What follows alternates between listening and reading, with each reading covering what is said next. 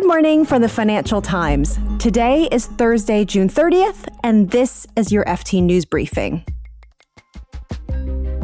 Chinese stocks are making a comeback. Facebook's rules for its virtual reality app store are frustrating developers. And Revlon has struggled to keep up with the changing beauty industry. I'm Joanna Gao, in for Marc Filippino, and here's the news you need to start your day.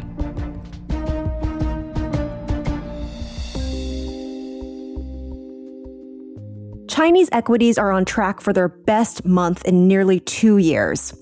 The CSI 300 index has climbed more than 8% in June. Investors are betting the worst of strict COVID 19 lockdowns is over. Authorities have managed to get outbreaks in Shanghai and Beijing under control. And this week, they eased travel quarantine restrictions. Investors were also encouraged by suggestions that regulators would take a lighter approach in the tech sector.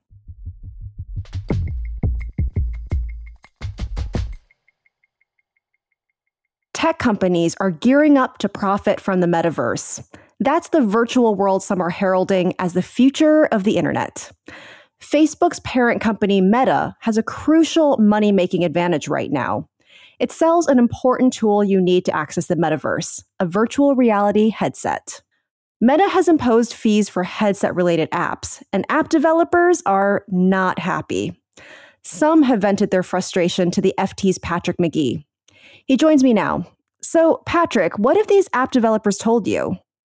I think the frustration is that, you know, if you're some sort of developer that's been building things for the iPhone or Android for the last 15 years, you've been paying this 30% fee and you viewed Meta, Facebook, as a potential ally because they have adopted this anti Apple stance involving full page newspaper ads declaring that Apple has this stranglehold on the App Store and what gets on your phone and it's a monopolist.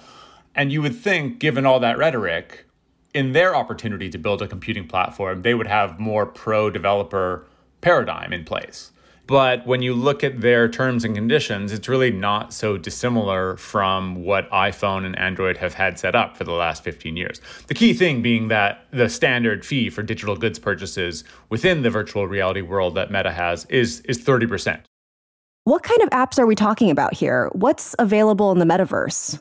Yeah, so there are not that many productivity apps. I mean, it really is a game store. Um, you know, my personal experience, I do have a Quest 2 headset, is I have two boxing games.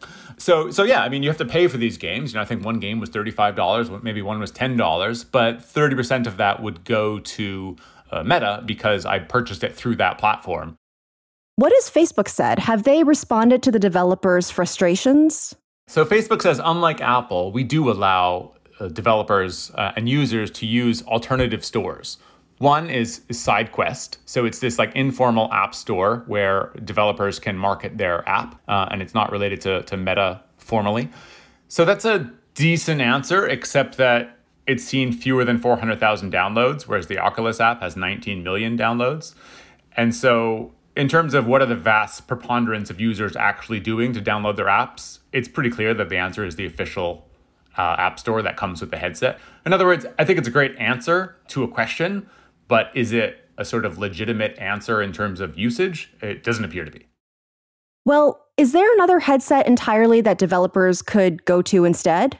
Yes, but the Meta headset called the Quest 2 has a more than 70% market share. So if you're a developer and you don't like the 30% fee, there really is no other place that you're going presently. Uh, there, you know, there could be a, when Apple steps into the game or what have you. But for all intents and purposes, the Oculus is the only headset wherein you would just be losing yourself an entire audience by deciding not to be there. Patrick McGee is the FT's San Francisco correspondent.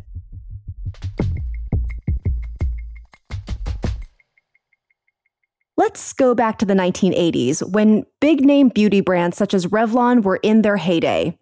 They had supermodels like Cindy Crawford on their TV ads sporting big hair and bright lipstick. Revlon faces aren't afraid to get close. Not this close. But oh, how the mighty have fallen. Well, this just in, iconic beauty company Revlon has filed for bankruptcy protection. The 90-year-old To understand how the 90-year-old company got to this point, I'm joined by the FT's Paris correspondent, Leila Abboud. Hi, Leila. Hello. So, what happened to Revlon? I mean, the company has been a foundational pillar of the beauty industry, and it just filed for Chapter 11 bankruptcy. I think it's probably a combination of reasons, but you know, the effect of time, brands in beauty, they, they come and go really, and it requires a lot of investment and creativity and savvy to sort of keep them on top. And I think over time, Revlon just sort of lost the golden touch on how to do that. There's also sort of more boring financial reason. It's just that, you know, it was subject to one of the biggest leverage buyouts, um, I think of its era. You know, that kind of left it with a balance sheet uh, that had a lot of debt on it. And when you have companies that have a lot of debt on it, don't can't always afford to sort of invest uh, what's necessary to stay on top of trends. And beauty also is really requires a lot of advertising. Yeah, let's talk about that. The internet has changed so much about the beauty industry and advertising. How has that impacted Revlon? Basically, what happens in the beauty industry because of the internet is sort of twofold. There's the the rise of these independent brands that kind of come out of nowhere. So the best example of this is uh, Rihanna's Fenty or Kylie Jenner's makeup line. And I'd say that that period of kind of boom was maybe sort of started in like 2015 or so for makeup in America and you know just sort of transform the industry it's kind of coincides with the whole period of instagram being quite big and the rise of influencers and it shakes up the beauty sector in a way that's quite new can big companies keep up with these small fast moving brands? I think there's a perception that you know the indie brands are kind of eating the big guys lunch and the revlon bankruptcy kind of feeds into that narrative. But in reality the big companies the ones that are really good at what they do and you know l'oreal estee lauder they're managing to sort of thrive in this world because they can sort of use their global reach, their scientific know-how to do innovation. And also they've kind of ripped off a lot of what's creative of, of the indie brands. They can just kind of be fast followers.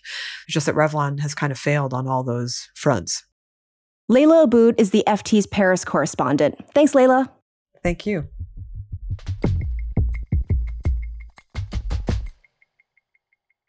Before we go, Remember the then 99 year old British war veteran who went viral for walking laps around his garden in 2020?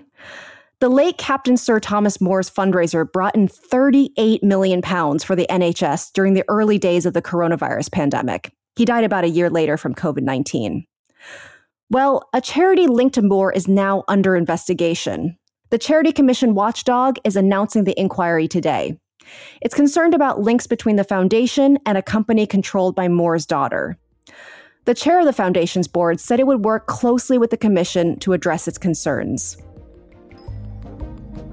You can read more on all of these stories at FT.com. This has been your daily FT News Briefing. Make sure you check back tomorrow for the latest business news.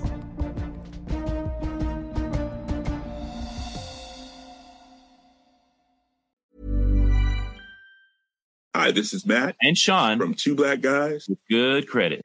From a local business to a global corporation.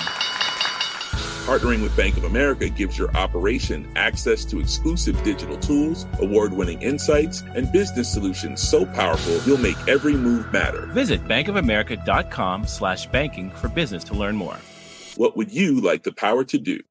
Bank of America, NA, copyright 2024.